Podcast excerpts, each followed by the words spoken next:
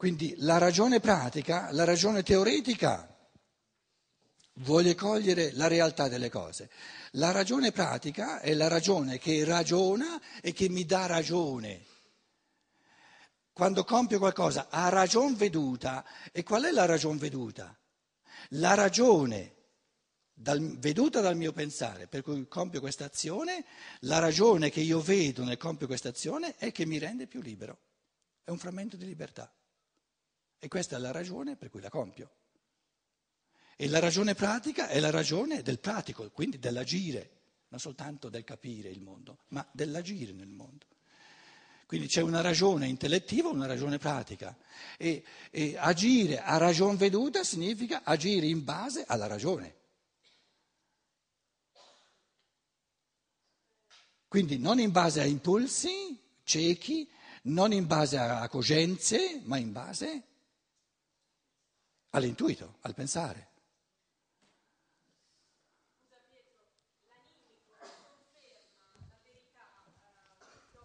Aspetta, guarda, non, non ti si sente? Eh?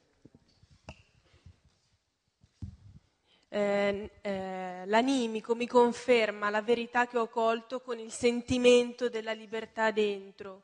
Mentre mi... compio l'azione e dopo che l'ho compiuta.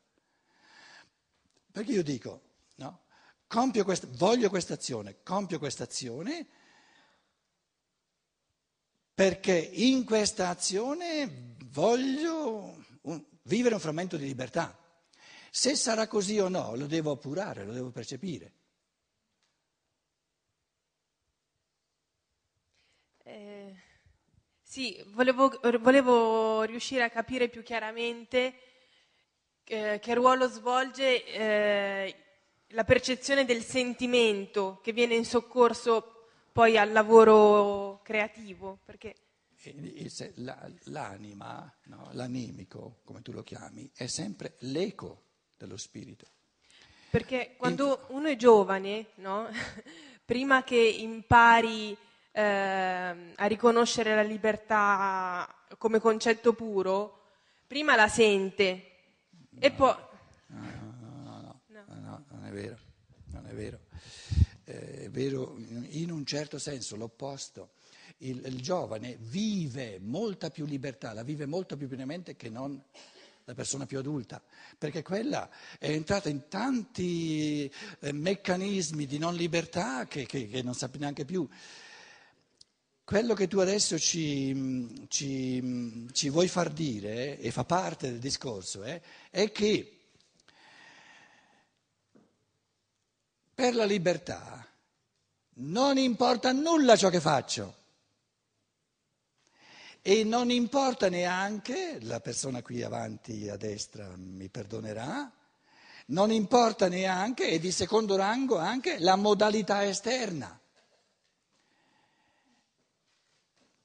Per la persona libera che cerca la libertà e che sa che la libertà, la creatività è soltanto nei pensieri, soltanto i pensieri possono essere del tutto liberi, tutto il resto non può essere del tutto libero. I pensieri di una persona sono del tutto liberi, ognuno di noi pensa quello che vuole. Allora, l'esperienza della libertà è di dire, vogliono che faccia questo, vogliono che faccia quest'altro, mo mi tocca di fare questo, non mi importa nulla, non mi importa nulla ciò che faccio. L'importante è che ogni cosa che io voglio il volere mio, è, ciò che io voglio non è mai la cosa che voglio, ma di essere creatore nel compiere questa azione. Allora posso compiere tutto quello che volete voi, non mi importa nulla. E adesso sto compiendo un'azione, però la cosa che io voglio non è la materialità dell'azione, il corporeo dell'azione, ma è la qualità del mio spirito mentre agisco. Se io accompagno qualsiasi azione, anche quella di pulire il sederino di un bambino, con pensieri di creazione artistica, mi vivo, questa è l'anima, vivo la gioia come eco, ogni secondo, ogni decimo di secondo, vivo la gioia di essere creatore. E questa qualità di creatività la si può volere e realizzare in ogni azione allora una persona è libera soltanto nella misura in cui il voluto è la creazione libera in ogni azione, l'essere creativi, liberamente creativi, in ogni azione. In ogni azione. A quel punto lì sono libero di compiere tutte le azioni che volete voi. Non mi rendono mai libero. E quindi sono contento di fare quello che vuole l'altro, perché lo faccio con la creazione dei miei pensieri, con la creatività dei miei pensieri. Se invece una persona non vive o vive quasi, quasi, nulla di questa creatività, è costretta a volere, altrimenti non, non, trova, non trova, mai eh, di volere qualcosa di suo, di volere quello che vuole lei. Quello che vuole lei. E diventa un problemino per gli altri. Quindi la persona libera vuole tutto e nulla vuole solo creare e quello è sempre possibile. Allora si è veramente liberi. Perché finché una persona vuole qualcosa, non è libera, ne ha bisogno. Quindi volere qualcosa è un bisogno, non è un frammento di libertà. Volere la creatività artistica dello spirito, se veramente la voglio, la posso sempre realizzare e sono libero e non mi importa nulla quello che faccio o che devo fare. No, mi interessa la creatività. Scusi. Scusa, l'essenza di ciò che faccio cos'è? Cos'è l'essenza di ciò che faccio? Ciò che, vi, ciò che creo come spirito è la gioia e, e, e il mio amore per questa creazione. Questa è l'essenza di ogni azione. Se ci manca non è un'azione umana, è un frammento di automatismo. Sì, dico, ma mi domando come si fa. La, la, la maggior parte delle azioni che noi compiamo non sono azioni umane, perché ci manca l'elemento specifico dell'umano, che è la creatività Insomma, artistica creativ- del pensare. Allora, io la creatività artistica... Ma come, non stai ascoltando, scusa, stai soltanto sì, pensando a sì. quello che devi dire te? No, no, no. no. Allora, aspetta, cosa ho detto? Ti dimostro che non hai ascoltato. No, no, no, è importante la creatività artistica del pensare, non quello che si fa. No, no, non è questo che ho detto. È l'essenza dell'azione. L'essenza dell'azione. Ah, è ben diverso. Vedi che lo stavi ascoltando. Non mi vengono degli, dei, degli esempi. Com'è? A parte la creazione artistica non mi, veng- non mi vengono altri esempi. Come si può essere creativo? Ti ho parlato della mamma che pulisce il sederino al bambino, eh, non è un esempio? Non mi viene un esempio creativo. Non ti viene un esempio creativo? Eh, come fa a essere creativa? Cosa? La mamma che fa questa azione. Nei suoi pensieri? Il pensiero deve pensare che sta facendo un'opera d'arte? No. Che sta creando qualcosa? No.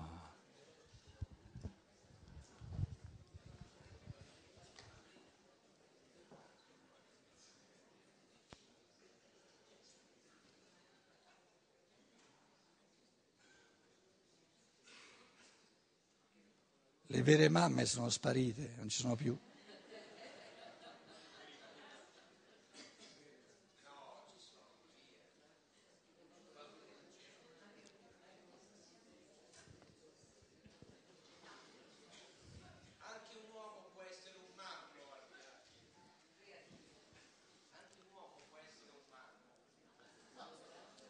Perché tu intendi un uomo, intendi dire il maschio. Eh, ti...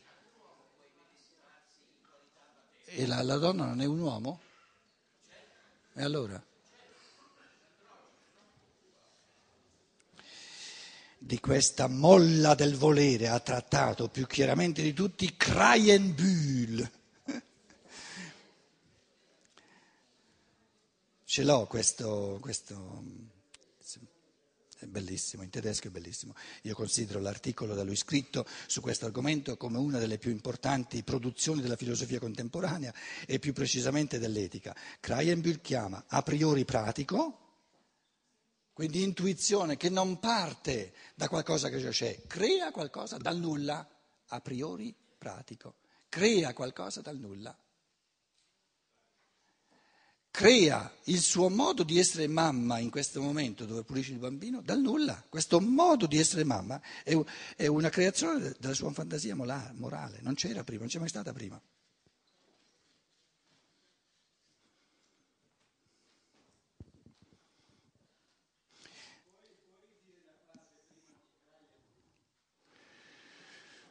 Allora, poiché in filosofia si ha l'abitudine di chiamare ragione, ragione intellettiva e ragione pratica, la pura facoltà del pensare, così, così è giustificato, no? chiamare ragione pratica il movente morale caratteristico di questo gradino. La ragione pratica è la facoltà del pensare in campo morale. La ragione pratica è la facoltà del pensare in campo morale. Del pensare, la facoltà di pensare, di escogitare comportamenti morali. La facoltà di escogitare intuizioni morali, detto ancora meglio. Come mi comporto con questo tipo? Che, che gli faccio? Inventalo il comportamento. C'hai la facoltà della ragione pratica, c'hai la facoltà del pensare capace di creare modi di comportamento, modi di interazione, modi di colloquio e pensieri da rivolgere all'altro. Quindi i pensieri che tu vuoi rivolgere all'altro in questa situazione, creali. L'altro è un depressivo tale che minaccia di suicidarsi. La ragione pratica, il pensare in quanto eh, facoltà di escogitare, di creare qualcosa di nuovo, mi dice quali pensieri posso creare che possono aiutarlo? Il pensiero che genero dentro di me, il pensiero che creo dentro di me, il pensiero che, e lo penso, che la natura umana non gli manca nulla, ha tutto il necessario per svolgere in ogni situazione la sua evoluzione in positivo. Anche se dovesse morire non è l'ultima parola, anche se si toglie la vita non è l'ultima parola, avrà la possibilità di imparare. Io penso accanto a lui questi pensieri. Da dove vengono? Dalla fantasia creatrice dell'amore. È una creazione dal nulla, è pura libertà, pura creazione libera.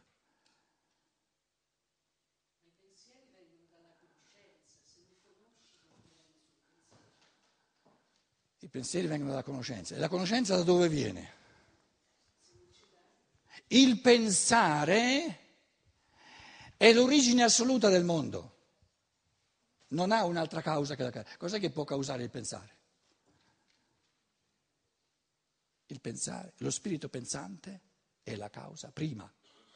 Vedi Aristotele lo spirito pensante causa tutto il resto, crea il mondo, crea tutto. Ma lo spirito pensante come è fatto? Chi, chi può creare lo spirito pensante? Un altro spirito pensante? Se no, chi? Quindi la filosofia non è la disciplina che studia le cause, è la disciplina che studia le cause prime, l'inizio, il primo inizio. Il primo inizio è sempre lo spirito che pensa e che ama e che crea mondi. Vi chiedo di nuovo come volete andare oltre lo spirito che crea. Qualcosa di ancora più creante, ancora più all'origine dello spirito che crea. Ditemi che cos'è.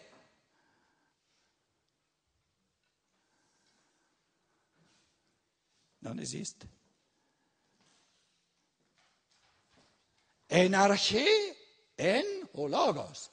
Nel primo inizio, la, il, la, la, l'inizio di tutto è il logos, lo spirito che pensa in modo creativo, artistico e crea una creazione dal nulla, perché prima non c'era questa creazione.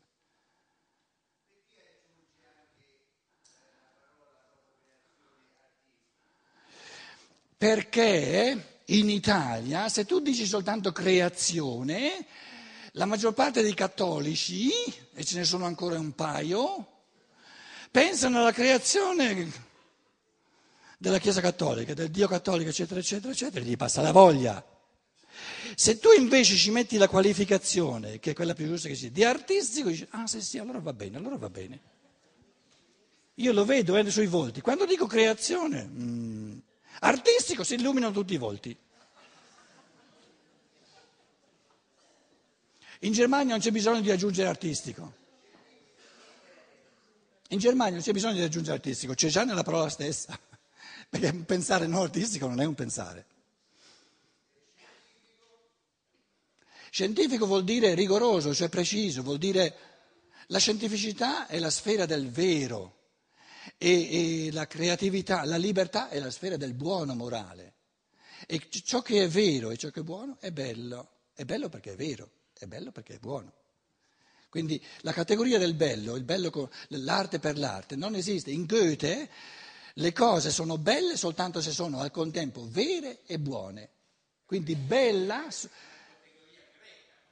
Sì, calon, cagaton, certo.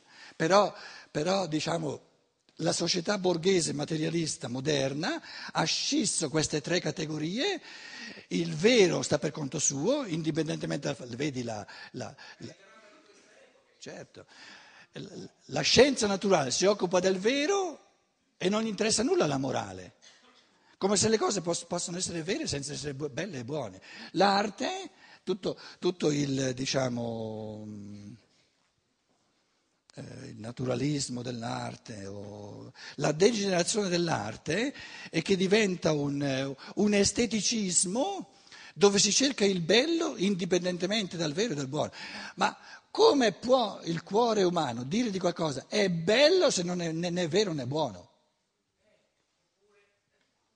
E la morale si è staccata, la morale della Chiesa Cattolica per esempio, si è, si è profondamente staccata dal bello e, e dal vero, no? È buono perché te lo dice la Chiesa, no? È buono soltanto se è vero. Mi devi dimostrare che veramente rendere l'uomo umano più libero, deve essere vero che rendere l'umano più libero, allora è buono. Se non mi dimostri la verità del fatto che rende l'essere umano più libero, non mi dimostri che è buono, non perché lo dici tu che è buono io devo ubbidire. Quindi, diciamo, uno dei, dei, fulcri di questa scienza dello spirito, sarebbe meglio trovare un'altra terminologia, è di, è di ricongiungere, fare, rifare l'unità, perché sono una cosa sola, del vero, del bello e del buono. E quindi quando io dico la parola artistico, soprattutto in Italia, per l'Italia, cioè essendo la cultura italiana non è incentrata sul, sulla corporeità, il linguaggio inglese è molto più incentrato, cosa bellissima, no? sulla realtà corporea. Il linguaggio italiano non è incentrato sulla realtà dello spirito, perché lì andiamo annaspando un pochino, ma è incentrato sulla sfera dell'anima. Quindi il linguaggio italiano è per natura di mediazione e l'elemento artistico, il bello, e, perciò in Italia il bello, l'artistico, vedi tutti gli artisti, eccetera, il bello è importantissimo come, come ponte al buono. È, è, vero soltanto se è bello, è bello soltanto se è vero, e è buono soltanto se è bello. Com'è? È colpa della nostra?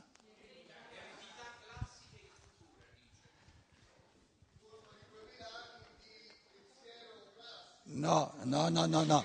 no se tu intendi le due, le, i due pilastri della nostra cultura sono il pensare greco, e quello non è inquinato, eh? poi invece il cristianesimo fatiscente, che, che, non c'è quasi nulla di cristianesimo, quello ha, ha, ha creato un po' di, di problemi, che ci vuole, ci vuole, propinare una verità indipendentemente dal bello e ci vuole, ci vuole costringere al bene indipendentemente dal bello. Quindi questa è una faccenda di, io, io, io di cristianesimo non ancora capito, non di, non di, cultura classica greca, perché se tu dici la cultura classica intendi anche la, la, filosofia greca. La filosofia greca è pulitissima, tanto è vero che lui ti ricordava, il greco parla di kalon kagaton, bello e buono, non li distingue, non sono separati. È buono soltanto se è bello, è bello soltanto se è buono. Quindi un pochino più di Grecia e un pochino meno di Chiesa Cattolica farebbe bene alla cultura italiana. Grecia antica, i, i veri pensatori. Eh, un, eh, lo sapete bene, un Immanuel Kant diceva dopo Aristotele non sono stati creati nessun, concetti, nessun concetto nuovo. E Kant non è da poco, eh? E un Tommaso d'Aquino ha commentato versetto per versetto, parola per parola, eh, Aristotele tale e quale come la Sacra Scrittura Cattolica. Tra l'altro si vede, se uno legge il commentario di, di Tommaso d'Aquino a, a, alla metafisica di Aristotele, alla fisica di Aristotele, poi, e poi legge il, com, il commentario di Tommaso d'Aquino alla lettera ai Romani di Paolo, si ha l'impressione, quando Tommaso d'Aquino commenta la scrittura, mm, mm, mm, perché la scrittura non sono testi di filosofia, e Tommaso, la scrittura non sono testi di filosofia, e Tommaso è un filosofo. Quando commenta, leggo il commentario meta, all'anima, il trattato de, de anima per i psyches di Aristotele, lì si vede Tommaso d'Aquino è nel suo elemento, va in brodo di giuggiole. Quindi Tommaso d'Aquino è molto più a casa sua commentando Aristotele che non commentando le sacre scritture eh, del cristianesimo. Questo volevo dire. 15. Voi non mi volete lasciare parlare, santa pace. È chiaro che un simile impulso, nel senso stretto della parola, non si può più calcolare come appartenente al campo delle disposizioni caratterologiche precostituite e sedimentate, infatti ciò che qui agisce come molla non è più qualcosa di veramente individuale, cioè di caratterologico, intende dire, di individuale intende dire di caratterologico che fa parte dell'indole dell'individuo in me, ma è il contenuto ideale e di conseguenza universale della mia intuizione. Non appena considero la legittimità di questo contenuto come base e punto di partenza di un'azione, io entro nel campo del volere ed è indifferente se il concetto esisteva già da tempo in me o se è sorto nella mia coscienza solo immediatamente prima dell'azione. È cioè indifferente se era già presente in me come disposizione oppure no. Vuole dire, i concetti, le intuizioni non possono essere già presenti, che fanno parte della mia indole. Un concetto, una intuizione, anche se io il concetto di triangolo l'ho già pensato 15 volte, il concetto non diventa mai parte della mia indole, perché il concetto non lo posso percepire come qualcosa in me sedimentato già pensato. Conce- un concetto è un concetto soltanto se viene ricreato, altrimenti non è un concetto. Quindi la creazione di concetti è proprio il punto dove noi eh, passiamo tutta, la, tutta la, l'indole, tutto il, il, precipitato della, della Costituzione caratterologica diventa pura, un puro presupposto, una pura condizione e tutta l'attività è nel presente verso il futuro e dal passato non mi, non mi, non mi, eh, non mi condiziona nulla. È come quando il violino è talmente perfetto, il violino più, più, più, più, bello che ci sia, uno Stradivari come volete, accordato in un modo perfetto, quando è che questa, questa realtà previa all'esperienza eh, del, della musicalità. Quando è che questa, questa realtà previa è perfetta? Quando sparisce, quando sparisce, quando non si nota.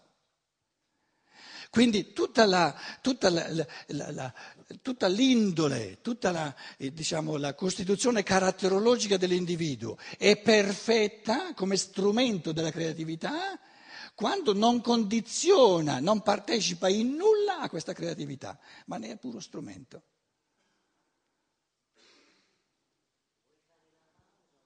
Vuoi fare la pausa o no? Cinque minuti di pausa. Vogliamo finire il capitolo, no? Cinque minuti di pausa.